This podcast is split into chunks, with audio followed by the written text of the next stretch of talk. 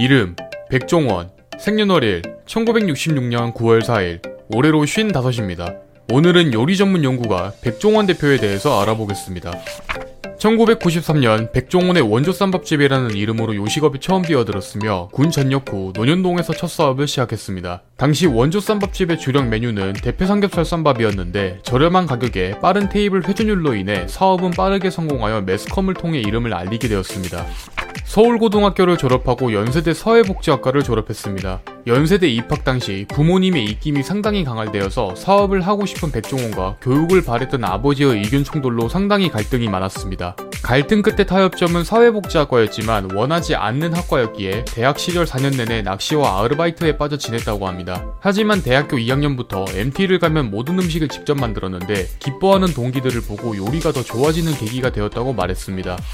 백종원은 초등학교 4학년 때 우유 유리병으로 돈을 벌었던 경험이 있습니다. 7, 80년대 초등학교에서는 우유가 유리병에 담겨져 나왔는데 이 유리병을 팔면 돈이 된다는 얘기를 들은 백종원은 학교에 아이들이 마시고 난 유리병을 모아 고물상에 판매했습니다. 나중에는 수량이 많아지자 리어카에 모아서 팔 정도였는데 유리병 판매가 점점 높은 수익을 내면서 친구들을 직원으로 고용하기도 했습니다.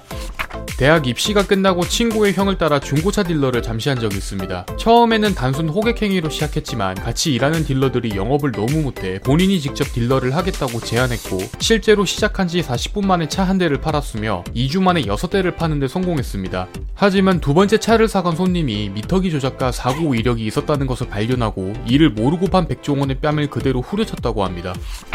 백종원은 대학교 1학년 때 호프집에서 아르바이트 한 적이 있습니다. 아르바이트로 호프집을 고른 이유는 맥주를 마음껏 마실 수 있다는 이유였고 당시 안주로는 치킨이 유일했는데 주변 상권에 치킨집이 없다는 사실을 알게 되고 주인 할머니에게 배달을 권유합니다. 전단지를 붙인 첫날부터 주문 전화가 폭주할 정도로 장사가 잘 됐는데 이 와중에 할머니는 병을 얻게 되고 백종원은 결국 할머니의 호프집을 인수하게 됩니다. 해당 경험을 되살려 백종원이 만든 브랜드가 바로 백스비어입니다.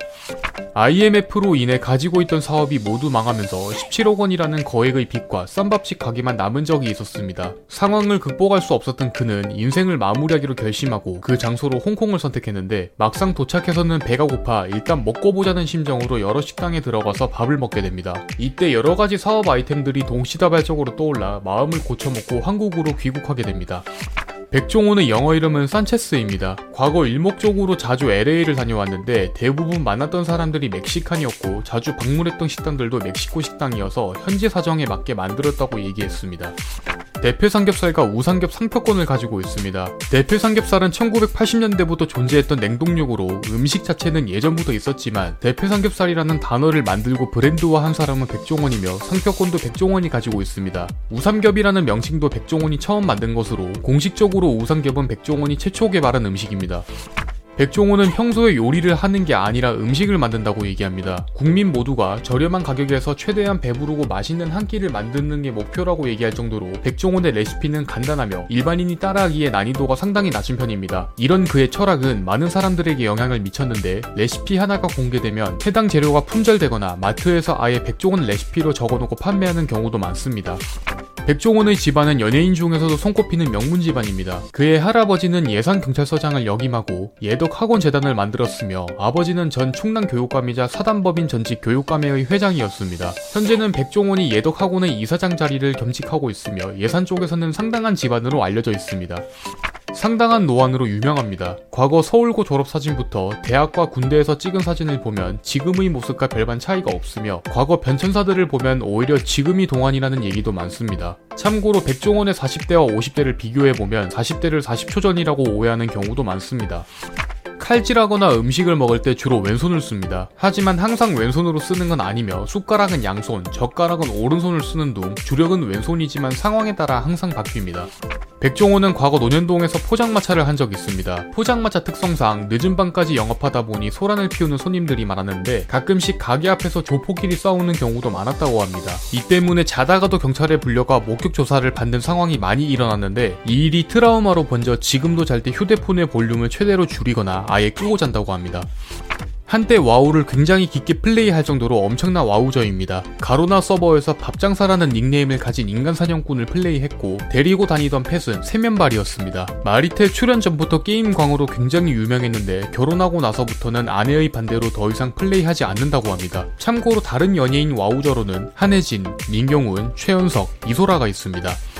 마리텔 출연 당시 백종원과 같이 와우를 즐기던 와우저 두 명을 채용한 적이 있습니다. 백종원이 속한 공격대의 탱커 유저가 취업 문제로 인해 공격대에서 빠지게 되자 직원으로 채용했으며 이 유저는 현재 10년째 더본 코리아에서 근속 중입니다. 와우저들 사이에서는 공대 메인 탱커, 힐러를 할 정도면 이력서에 써도 된다는 우스갯소리가 있는데 실제 스타벅스 본사에서 와우로 이력서를 채운 유저를 채용한 사례가 있습니다.